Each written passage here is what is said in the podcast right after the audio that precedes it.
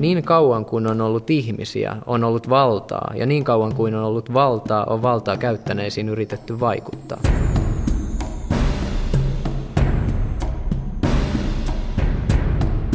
Lobbaus on sitten muodostunut vakiintuneeksi termiksi kuvaamaan yksilöiden tai erilaisten eturyhmien pyrkimyksiä vaikuttaa epävirallisesti päättäjiin. Sanana lobbaus, englanniksi lobbying, juontaa juurensa aikoinaan parlamenttien auloissa ja käytävillä käyskennelleisiin henkilöihin, jotka yrittivät päästä poliitikkojen puheille vaikuttaakseen heidän päätöksiinsä.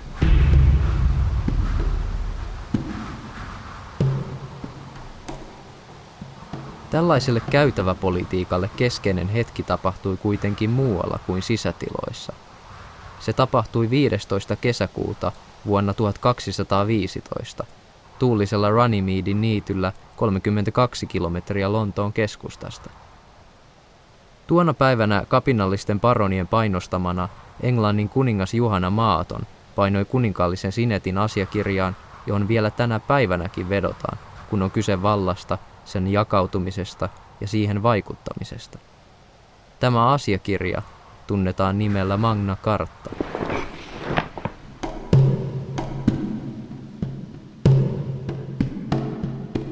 Carta merkitsi keskiajan Englannissa loppua yksinvaltaisten kuninkaiden yksisuuntaiselle vallankäytölle.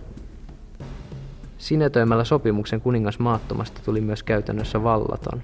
Paronit saivat oikeuden valvoa hänen toimiaan, vedota hänen päätösten oikaisemiseksi ja tarvittaessa nostaa aseellisen vastarintaa kuningasta vastaan.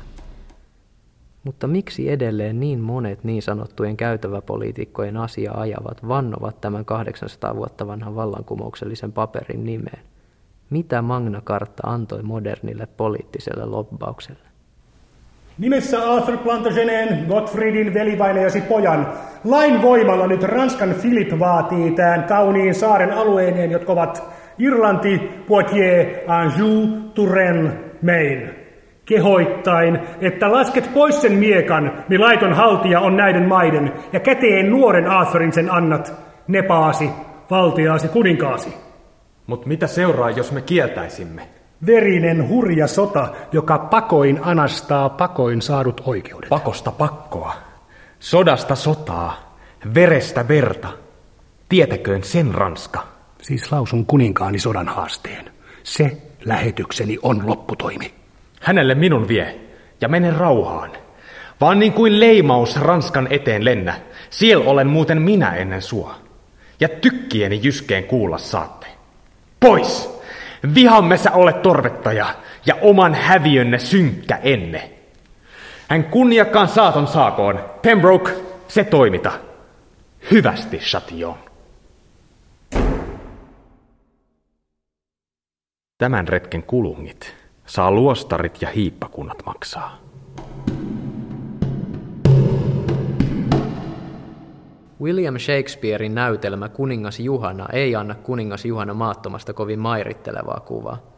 Shakespearein aikoihin Juhanasta oli jo kauan sitten tullut hahmo, lukuisten aikakausien ja eri historioitsijoiden muovaama sellainen. Valta on aina kommunikaatiota ihmisten välillä. Millaisia ihmisiä, millaisia jännitteitä Magna Carta latinankielisten pykälien takana sitten piilee. Ymmärtääksemme tätä käänteen tekevää asiakirjaa on syytä sukeltaa siihen poliittiseen tilanteeseen, joka vallitsi Englannissa vuonna 1215. Ikkuna sinne avautuu tutkija Samu Niskasen työhuoneesta Helsingin yliopiston historian laitokselta tästä päivästä.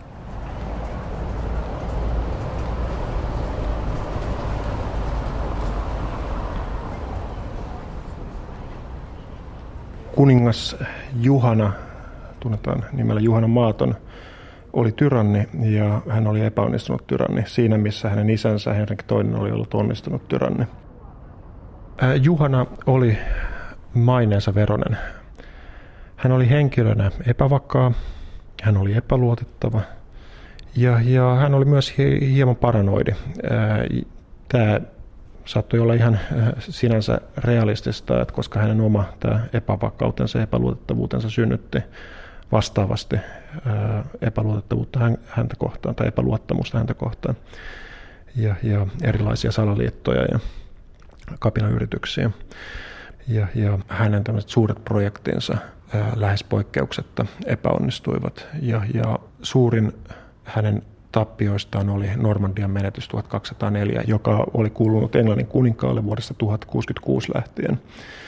Ja, ja tässä yhteydessä moni äh, Englannin aatelinen menetti äh, maitaan. Ja, ja tähän liittyi pääasiassa tappiolliset sodat Ranskan kuningasta vastaan, jotka heikensivät kuninkaan kassaa ja poliittista pääomaa. Tämä oli yksi asia. Tämä Juhanan täysin epäonnistunut ulkopolitiikka, joka nieli valtavia varoja. Ja, ja tämä tarkoitti sitä, että kuningashuone joutui koko aika vaatimaan lisää rahoitusta epäonnistumisilleen, epäonnistuneille politiikalleen Englannista. Toinen juttu on se, että Juhana ei ymmärtänyt, tai oli poliittisesti ei kovin viisas tai kaukokatseinen. Hänen hovilleen oli tyypillistä se, että semmoinen suuri vaihtuvuus. Tämä tarkoitti sitä, että tämä ylimystö, niin sen asema oli uhattuna. Korkeallekin nousseet miehet saattoivat menettää asemansa hyvin nopeasti. Ja tällainen tietenkin synnytti epävarmuutta ja kaunaa. Jos me vertaillaan nyt Juhanaa ja hänen isänsä Henrik toista, niin, niin me voidaan havaita, että Henrik toisen hovissa niin nämä samat hoviherrat pitää tämän asemansa läpi, enemmän tai vähemmän läpi Henrik toisen kauden. Huolimatta siitä, että Henrik joutui kukistamaan parikin kertaa kapinoita valtakunnan sisällä. Juhanan kohdalta se ei ollut näin. Juhana oli hyvin epäluotettava tässä suhteessa ja epäjohdonmukainen. Ja, ja hän myös loi tämän hovinsa, jos ei nyt aivan tyhjästä, niin ainakin sillä lailla, että toi sinne paljon uusia, uusia henkilöitä. Ja tämä tarkoittaa myös sitä, että nämä oli aika lailla Juhanan ikäisiä. Tämä ikään kuin leikkasi vain yhden sukupolvin läpi tämä, tämä Juhanan hovi. Ja, ja kun ajatellaan tämmöistä niin valtakunnan ää, poliittista dynamiikkaa, niin, niin se Juhanan hovi A, se ei ollut edustava, B, se ei ollut riittävän kiinteä just tämän takia, että, että siellä vaihtuvuus oli liian suurta. Baronia luottamuspula oikukasta tyrannia kohta oli yksi syy Magna laatimiselle. Magna Carta oli kuitenkin myös Englannissa pitkään jatkuneen oikeudellisen kehityksen tulos. Englannissa oli tuossa Henrik toisen eli Juhanan isän kuningaskaudella alkanut tämmöinen hyvin vahva juridistiikan kehitys. Ja tämä liittyy itse asiassa aika pitkälti kuningashuoneen haluun hallita maata paremmin, mikä on sinänsä hieman ironista, kun ajattelee, mikä tämä lopputulos oli vuonna 1215, ja kuningashuoneen haluun kerätä lisää rahaa kassaansa. Oikeus, oikeuden käyttö oli itse asiassa kuninkaallisen talouden ihan tärkeimpiä tukipylväitä ja siitä saatavat erilaiset maksut muodostivat suuren, suuren osan kuninkaallisista tuloista. Ja jotta tätä tulotasoa tai jotta se pidettiin yllä ja sitä pystyttiin ennen kaikkea kasvattamaan, niin syntyi tämmöinen uudenlainen juridinen kulttuuri. Miksi tämä on tärkeää Magna Cartan kannalta on se, että nämä alamaiset myös oppi tämän näkemyksen ja hyväksy tämän näkemyksen ää, tällaisesta, tai voisi sanoa ää, aiempaa juridisemman maailmankuvan. Niinpä kun he alkoivat ää, määrittää omaa asemaansa suhteessa kuninkaaseen, niin se tapahtui tällaisella ää, juridisella kirjatulla tasolla. Kesäkuussa 1215 Runnymedin niityllä sinetöity asiakirja tunnetaan nimellä Paronien artiklat. Se koostui 63 numeroimattomasta latinankielisestä kohdasta, jotka oli kirjoitettu peräkkäin ilman kappaleen jakoja. Nimitys Magna Carta vakiintui vasta kaksi vuotta myöhemmin – jolloin alkuperäinen sopimus haluttiin erottaa muista siihen liitetyistä lainsäädännöllisistä asiakirjoista. Alkuperäisestä Magna Cartan sopimuksesta tehtiin myöhemmin monia uusia versioita, eikä Runnymedin niityllä sinetetty alkuperäinen sopimuskaan syntynyt tyhjästä.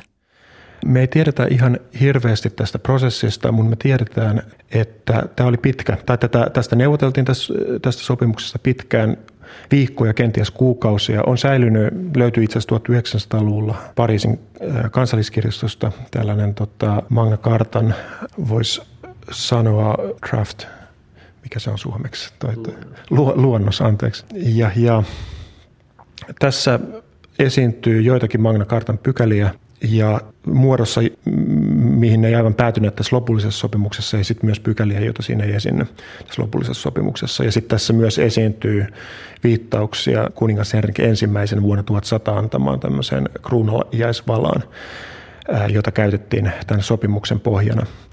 Ja, ja aiempi näkemys on, että Canterburyn arkkipiispa, oppinut teologi Stephen Langton, olisi kirjoittanut tämän sopimuksen. No voidaan pitää selvänä, että hän oli yksi osa, tärkeä osa näissä, osapuoli näissä neuvotteluissa, mutta tämä ei missään tapauksessa ollut tämä sopimus yhden miehen työtä, vaan, vaan siinä näkyy pitkä neuvot, neuvottelujakso ja, ja siinä neuvottelijoita oli kummaltakin puolelta kuninkaan edustajia ja sitten näiden kapinallisten paronien edustajia.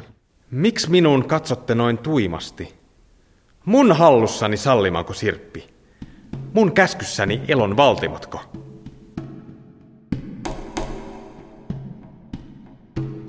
Kuningas Juhanna taipui lopulta 15. kesäkuuta 1215 hyväksymään kapinallisten paronien laatiman sopimuksen, joka opittiin myöhemmin tuntemaan Magna Cartana. Paronien laatimat pykälät olivat ankaria. Ne muun muassa takasivat lain suojan kaikille Englannin vapaille miehille ja panivat pisteen kuninkaan mielivallalle. Paronien epäluottamus kuningasta kohtaan ei kuitenkaan päättynyt Runnymedin niitylle.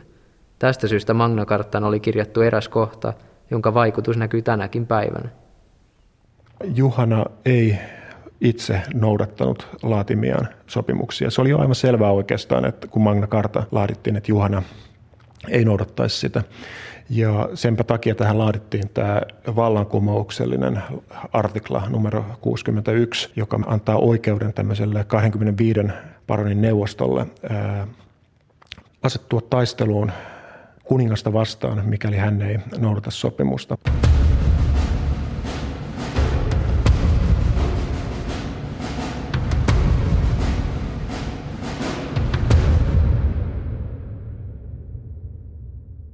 Et siinä missä nämä aiemmat hallitsijavakuutukset, mitä nämä normannikuninkaat oli antanut 1000-luvun lopussa ja 1100-luvun alussa, niin ne, ne oli yhdensuuntaisia. Eli niissä hallitsija toteaa vain noudattavansa aiempia hyviä lakeja ja lupaa olla sortamatta vapaita miehiä ja, tai alamaisiaan ja kirkkoa. Tämä ei sinänsä tällainen sopimus tai vakuutus niin varsinaisesti sido kuninkaallista suvereniteettia. Magna Carta suhtautuu tähän toisella tavalla. Sopimus on kaksisuuntainen. Pykälässä 61 annetaan 25 paronin neuvostolla oikeus valvoa kuningasta. Ja tässä mielessä, että tulee tällainen, että kuninkaan valtaa aletaan valvoa ja, ja se määritellään tällä tavalla, se on nimenomaan se sopimuksen tärkeä, tärkeä asia.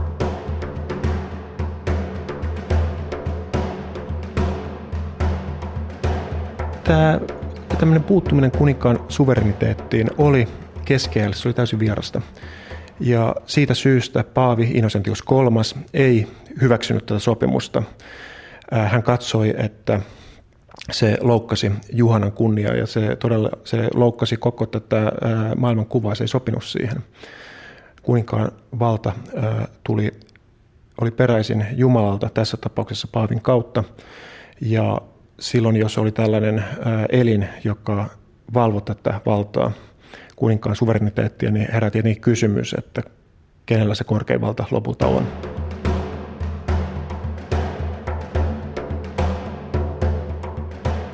Ja tämä paronien puoli ei ajatellut, että he nyt perustaa jonkinlaisen uuden yhteiskuntajärjestö, jä, anteeksi, yhteiskuntajärjestyksen, vaan heillä oli mielessään se, että kuningasta vastaan nouseminen oli yhtä kuin majesteettirikos, josta seurasi kuolemantuomio. Ja he halusivat itse, koska he ei luottanut tähän, että Juhana pitää pitäytyy tässä sopimuksessa, niin juuri tästä syystä nämä paronit halusivat tämän artiklan tähän, tähän mukaan. Myöhempi aika on sitten tulkinnut tätä tietenkin hieman toisella lailla toisista motiiveista ja, ja siitä on tästä artiklasta 61 on tullut tällaisen eurooppalaisen vallanjaon periaatteiden kannalta ihan, ihan keskeinen juttu.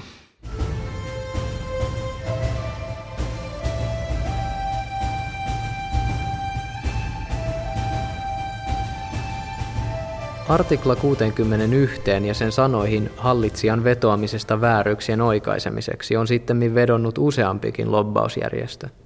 Muun muassa Euroopan lobbareiden kattojärjestö EPACA mainitsee sivuillaan Magna Cartan historiallisena perustana lobbaukselle. Samu Niskanen näkee, että lobbauksella oli keskeinen rooli keskiajalla jo ennen Magna Cartaan kirjattuja sanamuotoja.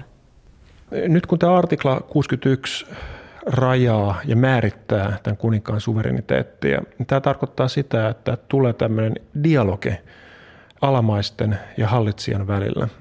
Ja tämä tietenkin tota, vaikuttaa lobbaukseen, mutta itse näkisin, että tämän yhteys lobbaukseen niin nousee muu, muustakin kuin itse tästä artiklasta 61. Siis periaatteessa lobbaus on ihan keskeinen osa tällaista keskiaikaista hallintoa. Paljon keskeisempi osa kuin vaikkapa nyky-Suomen tai ylipäätänsä modernin valtion hallintoa. Ja, ja tämä liittyy kahteen asiaan. Ensinnäkin tämmöinen keskiaikainen kulttuuri oli huomattavasti retorisempi kulttuuri kuin meidän, missä suullinen kanssakäyminen ja tämmöiset suulliset sopimukset olivat aivan, aivan keskeisellä sijalla. Tämmöinen ilmasto ikään kuin on ö, omiaan suosimaan lobbausta Toinen asia on sitten se, että kuninkaan hovi kiersi ää, valtakuntaa.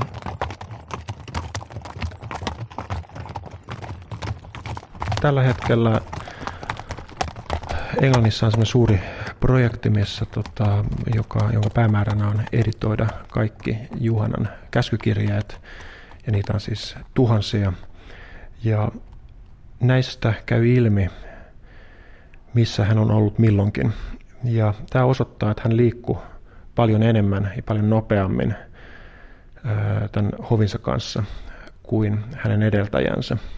Yleensä kolmesti vuodessa juhannuksen pääsiäisen joulun aikana kerättiin tämmöiset, kerääntyi tämmöiset suuremmat, tärkeimmät hovipäivät ja näihin tultiin hoitamaan omia asioita tai oman instituution asioita ja monesti jo hyvissä ajoin, jotta ehdittiin tapaamaan näitä muita tota, valtakunnan päättäjiä ja saamaan tilanne suotuisaksi oman keissin kannalta.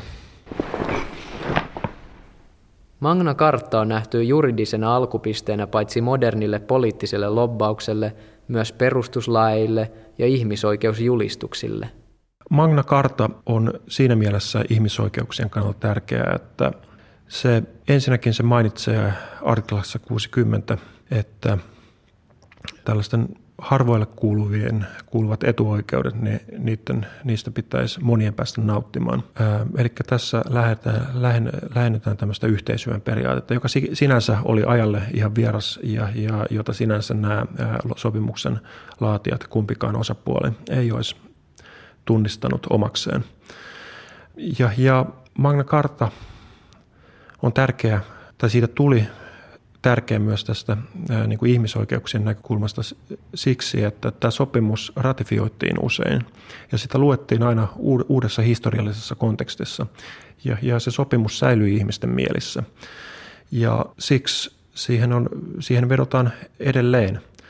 Ja, ja tämä on, että vaikka Magna Cartasta sinänsä, niin siitä Englannin lainsäädännössä ne taitaa olla vain kolme artiklaa vahvasti muutettuna yhä päteviä, mutta sitten on tullut tällainen tota, ne, jonkinlainen locus classicus tai tämmöinen klassinen asiakirja, johon voi verota ja kuuluu verota, vaikka aika harvoin sen sitä keskiaikaista kontekstia tunnetaan. Ja, ja toden totta, että jos se keskiaikainen konteksti, jos me edettäisiin vain niillä parametreilla, niin Magna Cartalla olisi hyvin vaikea perustella mitään modernia näkemystä koskien vapauksia, poliittisia vapauksia tai ihmisoikeuksia. Jo Benjamin Franklin totesi aikoinaan, että elämässä ei ole muuta varmaa kuin kuolema ja verot. Verotus on aina puhuttanut meitä, ja jos on uskominen yleisradiossa 80-90-luvulla pakinoinutta Kai R. Lehtosta, Englannin paronien sitkeä lobbaustyö vuonna 1215 opetti nykyisillekin verokarhuille uusia temppuja. Magna Kartassa kun asetettiin tarkat raamit myös kuninkaan veropolitiikalle. Näin Lehtonen sanaili pakinassaan kustannusvastaavuudesta, veroista, kuningas Juhanasta ja Magna Kartasta vuonna 1986. Aina silloin tällöin maamme hallitusherrat ilmoittavat, että kustannusvastaavuuden nimissä on päätetty ryhtyä perimään erityistä maksua siitä ja siitä asiasta tai palveluksesta, jonka kansalaiset ovat aikaisemmin saaneet ilmaiseksi, eli toisin sanoen maksamiensa verorahojen vastikkeeksi. Tämän voisi vielä ymmärtää, jos veroja alennettaisiin vastaavasti sen verran, mitä näillä uusilla maksuilla saadaan kokoon valtion pohjattomaan kirstuun, mutta onko kukaan kuullut sellaisesta hallitusherrasta, joka haluaisi veroja alentaa? Kun nyt eletään juuri sellaista ajankohtaa, jolloin jokainen hyvä hallitusherra ja rouva aivan erityisesti rakastaa iloista veronmaksajaa, niin otinpa vähän selvää tämän kustannusvastaavuushomman historiallisista juurista. Onnistuin seuraamaan niitä aina tuonne 1200-luvulle saakka ja havaitsin, että kustannusvastaavuutta on kahta lajia. Nimitän niitä tässä Juhana Maattoman kustannusvastaavuudeksi ja Magna Cartan kustannusvastaavuudeksi. Juhana Maattoman malli tarkoittaa sitä, että pannaan tulot vastaamaan menoja ja muinaissuomalaiset esi-isämme olisivat ilmaisseet asian sanomalla, että säkin on oltava suuta myöten. Magna Cartan malli taas tarkoittaa sitä, että pannaan menot vastaamaan tuloja, eli että pannaan suu säkkiä myöten. Nämä kaksi mallia olivat alkujaan aivan vastakkaisia, mutta sitten kehitys kehittyi niin, että nykyään älykäs hallintomies kynii niiden kummankin avulla helposti kansalta rahat pois ja nauraa päälle. Näiden mallien tausta on seuraava. Englantia hallitsi 1200-luvulla Juhanna maattomaksi kutsuttu kuningas, joka monenlaisesta söhläämisestään huolimatta kohosi yhdeksi historian merkkihenkilöistä – hänen mielestään kuninkaan tulojen piti vastata kuninkaan menoja, ja siksi hän tietenkin yritti korottaa veroja. Tästä nousi kuitenkin niin hirmuinen prosessi, että Juhanan valtaistuin alkoi heilua, sillä veronmaksajat eivät vielä silloin olleet samanlaisia lällyjä kuin nykyään. Vuonna 1215 maan mahtimiehet pakottivat Juhanan hyväksymään suuren vapauskirjan eli Magna Cartan, jonka mukaan kuningas ei saanut määräillä veroja ilman erityisen valtakunnan neuvoston suostumusta. Kun Juhana siis oli halunnut, että kuninkaalla piti olla käytettävissään niin paljon rahaa kuin hän katsoo tarvitsevansa, niin Magna Cartan periaatteen mukaan hän saa käyttää vain niin paljon rahaa kuin hänelle annettiin. Nyt voisi luulla, että maailman kaikki veronmaksajat liittyisivät joka vuosi yhteen juhlimaan Magna Cartan allekirjoittamispäivää eli kesäkuun 15 sen voiton kunniaksi, jonka veronmaksajat silloin saivat ahnaasta valtiovallasta. Juhlimiseen ei kuitenkaan ole syytä, sillä kehitys kääntyi veronmaksajan kannalta huonoon suuntaan. Kun Magna Cartan asia nosti sinänsä merkityksettömän Juhanan historian lehdille, syntyi turmiollinen käyttäytymismalli. Lähes jokainen hallitsija tai muuten pyrkivä valtiomies on näet aina siitä pitään halunnut korotella veroja, koska Juhanan tarina näyttää osoittavan, että mitättömästäkin miehestä tulee sillä tavalla melko vaivattomasti niin sanottu historiallinen henkilö.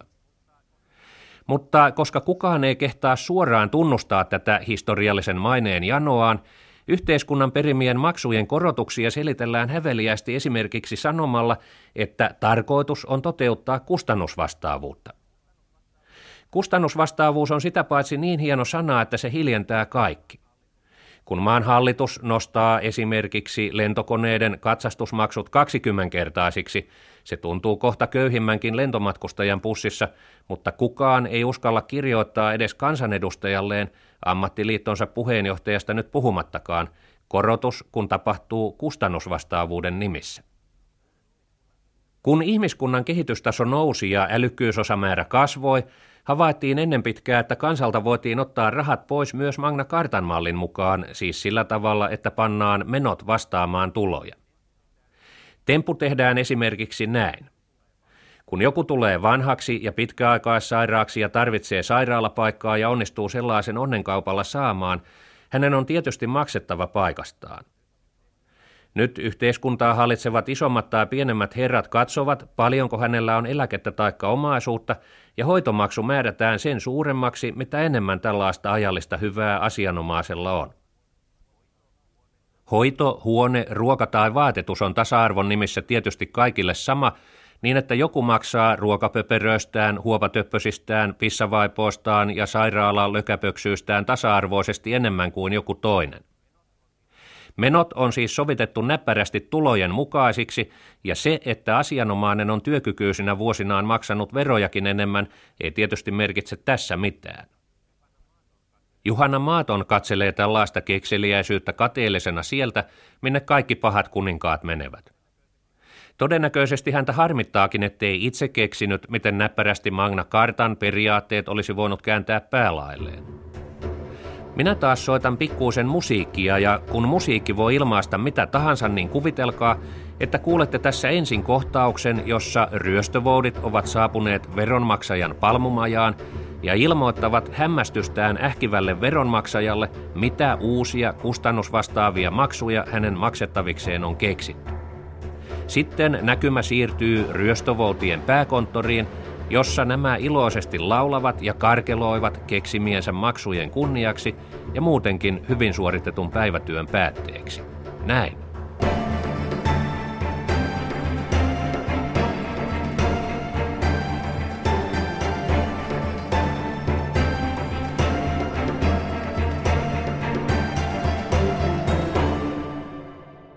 Mä syitä tähän uuteen kruunaukseen esitin teille ja ne vahvoiksi luulen. Mutta uudet, vahvemmat mä teille annan, kun pelkoni on ohi.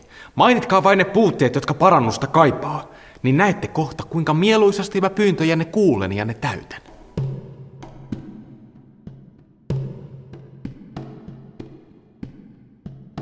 Helsingin yliopiston maailmanpolitiikan professori Teivo Teivainen on tutkinut globaalien kauppa- ja ihmisoikeussopimusten yhtäläisyyksiä perustuslakeihin – Teivaisen mielestä niiden, kuten Magna Cartankin keskeinen tarkoitus, on asettaa julkisen vallan käytölle rajat ja samalla taata politiikan ennustettavuus. Siinä missä Magna Cartan oli tarkoitus tyynnytellä paroneita, nykyisillä sopimuksilla haetaan muun muassa sijoittajien luottamusta. Perinteisesti ajatellaan, että meillä on yksi valtio ja silloin yksi perustuslaki, joka sitten asettaa reunaehdot sille, että miten siinä valtiossa toimitaan. Nykyisessä maailmassa globalisaation myötä niin sen valtion toiminnallehan asettaa reunaehtoja hyvin monet muut asiat kuin sen valtion oma perustuslaki. Ja mua on tällaisista asioista kiinnostanut e, vaikkapa kansainväliset kauppasopimukset, kansainväliset ihmisoikeussopimukset voi myös olla vastaavan kaltaisessa asemassa. että silloin kun valtio allekirjoittaa sitovia sopimuksia jonkun tyyppisestä toiminnasta, vaikkapa investoijien suojelemiseksi tai joidenkin vähemmistöjen suojelemiseksi, niin, niin näille tulee näille sopimuksille perustuslain kaltainen vaikutus. Niistä tulee säädöksiä, joita on vaikeampi muuttaa kuin tavallisia lakeja. Perustuslaissa on kyse vain siitä, että luodaan sellaisia säädöksiä, joita on vaikeampi muuttaa kuin jotain muita säädöksiä ja nykykapitalismissa, kun halutaan houkutella sijoittajia maahan, niin ajatellaan, että niillä halutaan taata se, että täällä säilyy tietyn tyyppiset olosuhteet, että tästä tulee ennustettavaa. Että nyt ei niin kuin huomenna käy niin, että meidän eduskunta sääntää jonkun lain, joka, joka sitten ää, jotenkin häiritsee vaikka Microsoftin tulevia operaatioita Suomessa – ja, ja sitten jos halutaan vakuutella Microsoftille, että tulkaa tänne, investoikaa tänne, niin, niin silloin usein tämän valtion edustajilla on tapana tuoda esille, että katsokaa kuinka vakaat olosuhteet meillä on. Ja sitä vakautta voi äh, niin kuin pönkittää monella tavalla.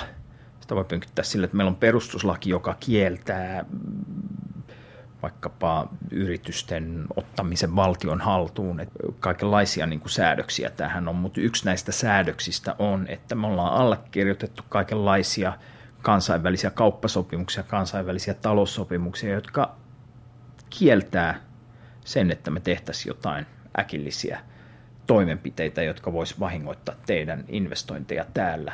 Ja ne nimenomaan kieltää ne sen semmoisella tavalla, että vaikka meidän eduskunnassa enemmistö yhtäkkiä haluaisi säätää jonkun lain, niin se, että me ollaan valtiona allekirjoitettu joku kansainvälinen sopimus, niin se toimii perustus, lain kaltaisena esteenä, joka ikään kuin lukitsee kiinni sen tyyppisen tilanteen, jonka te täältä nyt, kun te tuotte sen investoinnin tänne löytänyt ja ikään kuin toimii takuuna sille, että tämä tilanne ei kovin helposti muutu.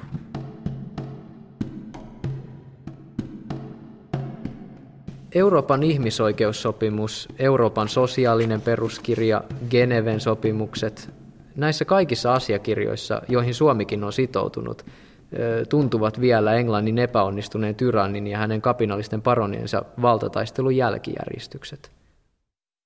Mutta kuka nousee meitä vastaan, minkä puolesta ja miksi, jos Suomi ei pitäydy näissä sopimuksissa?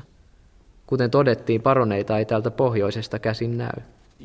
Jollain tapaahan tämmöisistä niin kuin kauppasopimuksien sekamelskasta, niin kyllähän sitä voi mieltää jonkinlaiseksi niin kuin nykyistä maailman perustuslakia vastaavaksi asiaksi. Toki silloin siihen tulee kyllä ottaa mukaan myös globaalit ihmisoikeussopimukset, etenkin vuoden 1966 yleissopimukset, mutta että se on muuttumassa ja muokkautumassa, että mun on vaikea nähdä, että semmoista tilannetta, että meidän maailmalle tulisi ihan oikeasti Magna Cartaa vastaava yksi dokumentti.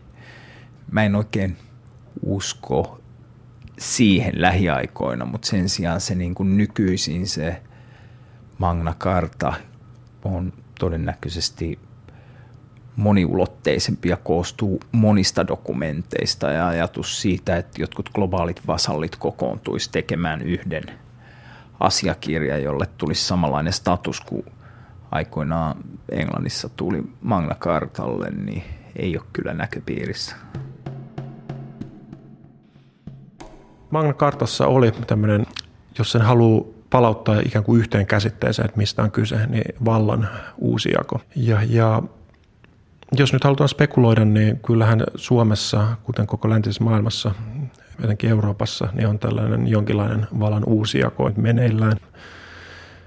Ketkä nyt vaatii tätä vallan uusjakoa? Nyt se meillä ei ehkä ole tämmöistä joukkoa paroneita, vaan jos tämmöinen spekulaatio sallitaan, niin talouselämä osallistuu voimakkaammin politiikkaan. Ja tämä tietenkin näkyy vahvemmin Suomessa, missä A.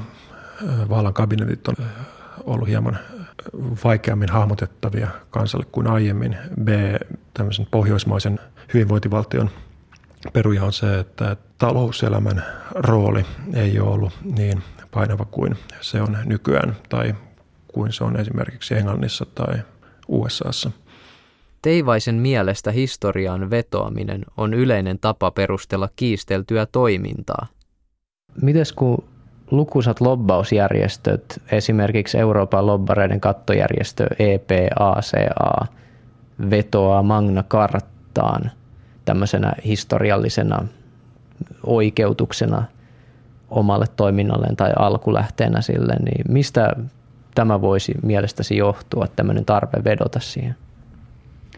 No sieltä on luettavissa joitakin kohtia, joissa tuodaan sitä niin kuin oikeutta tuoda päättäjien tietoon jotain kansalaisten tärkeäksi kokemia asioita ja siihen on usein vedottu. Mä veikkaisin, että Magna Cartan kohdalla nyt kun tulee kahden vuoden päästä 800 vuotta, kun siitä tulee, vietetään Magna Cartan 800-vuotisjuhlia, niin saatetaan kuulla aika monenlaisten muidenkin tahojen pyrkimyksiä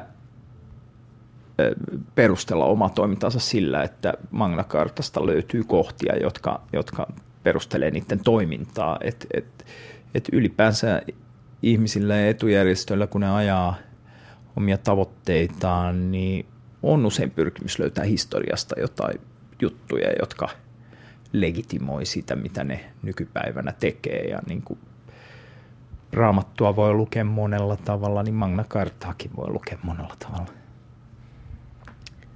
miten riippuvainen lobbaus on sitten laista, pykälistä, kirjatuista säännöksistä. Päättäjiä on kuitenkin pyritty vaikuttamaan läpi historiaa ennen kuin tällainen oikeus kirjattiin mihinkään. Joo. No ehkä se enemmän kyllä menee niin, että lakipykälillä koitetaan säädellä ja rajoittaa lobbaamista ja, ja, ja jos lähtökohtana on, jonkinlaisessa sananvapauden tilassa, niin kaikilla tulee olla oikeus tuoda näkemyksiä päättäjien piiriin. Ja sitten kun on havahduttu siihen, että nyt tämä näkemysten tuominen tapahtuu tavoilla, jossa, jossa vahvat ja rikkaat saattaa talloa siellä sen lobbin, et, lobbin ovella sitten nämä heikommat ja köyhemmät jalkoihinsa, niin sitten on pyritty luomaan semmoisia tapoja lobbaukselle, semmoisia menetelmiä lobbaukselle, jossa äh, koitetaan ottaa näitä niin resurssien, koitetaan ottaa resurssien epätasa-arvoa paremmin huomioon, mutta et, et, et vaikka et siellä Magna-kartassa se on todettu, niin kuin, että tämmöistä tapahtuu, mutta et,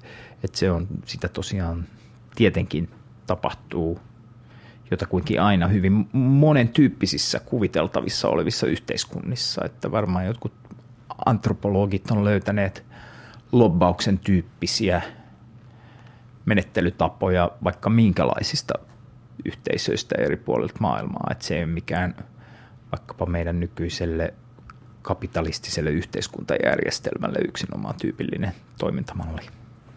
Niin kuin Magna Cartaa voidaan pitää myös ihmisoikeuksien tämmöisenä esiversiona tai kirjattujen ihmisoikeuksien esiversiona, niin tota, missä määrin sitten lobbaus on ihmisoikeus? No siinä täytyy punnita niin kuin keskenään usein jännitteessä olevia asioita. Että totta kai ihmisillä pitää olla oikeus pyrkiä vaikuttamaan päättäjiin. Että se on ihan selvää, että vapaassa yhteiskunnassa kaikilla mukaan lukien äh, kaikilla mukaan lukien kansalaisjärjestöillä, liikeyrityksillä, yksittäisillä kansalaisilla, millä tahansa poppolla, joka ajattelee, että nyt me haluttaisiin tuoda kansanedustajien tietoa jotain asiaa, niin on hyvä, että niitä kanavia on. Mutta missä määrin sitten se, että ää, näitä kanavia luodaan paljon, niin, niin johtaa sit siihen, että ne, jotka pystyy huutamaan kovimpaa, koska niillä on paksuihin lompakko peittää sitten muiden ja ennen kaikkea köyhempien äänet siihen alleen. Et, et, ky- kyllä tämä on tämmöinen aika klassinen sananvapauskysymys myös, että, että milloin tulee sitten äh, rajoittaa sellaisten sananvapautta, joiden äänen voimistuminen johtaa muiden äänen tukahtumiseen. Että ei siihen mulla ainakaan mitään yleispätävää ratkaisua ole, että siinä on tämä jännite aina väistämättä olemassa, niin kuin meillä on sananvapauteen liittyvissä kysymyksissä muitakin vastaavia jännitteitä.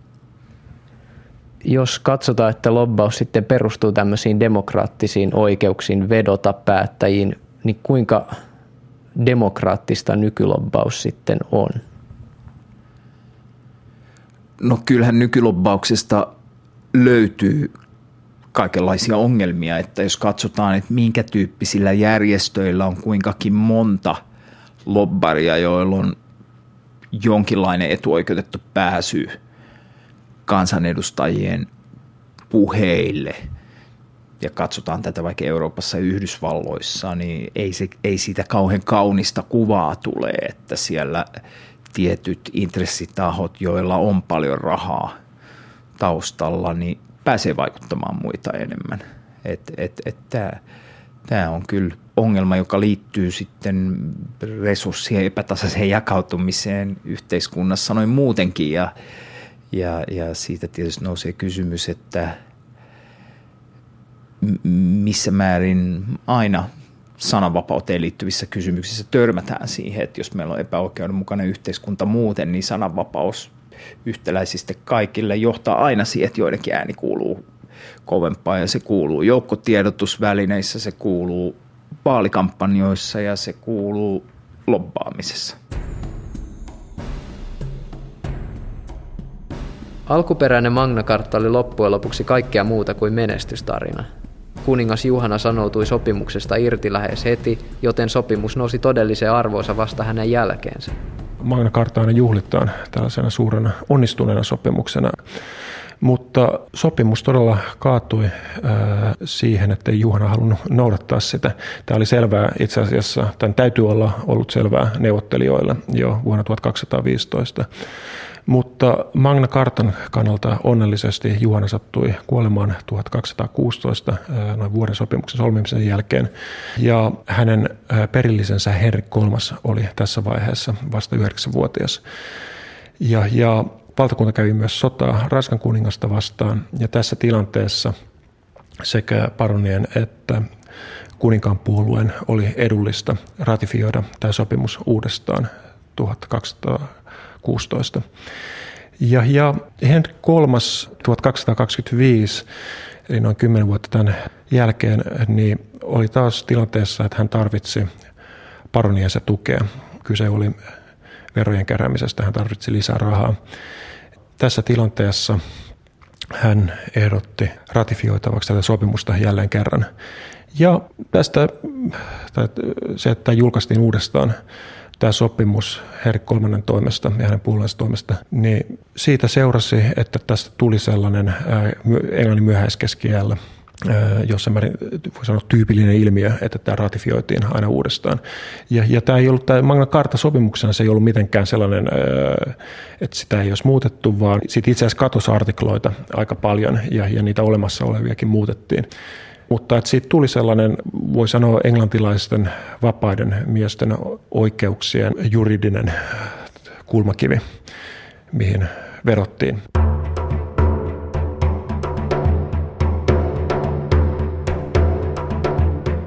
William Shakespearein näytelmän Kuningas Juhana lopussa kuningas on kuollut ja valta vaihtunut.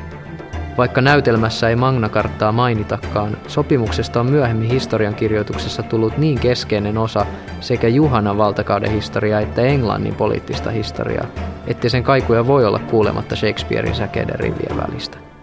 Toisin kuin valta, tietyt tekstit on tehty kestämään.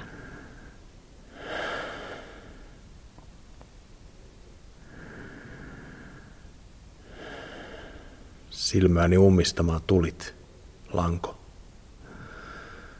Sydämen touvit palaneet on poikki. Ja kaikki elämäni pursiköydet on vain kuin rihma, hieno hivuskarva.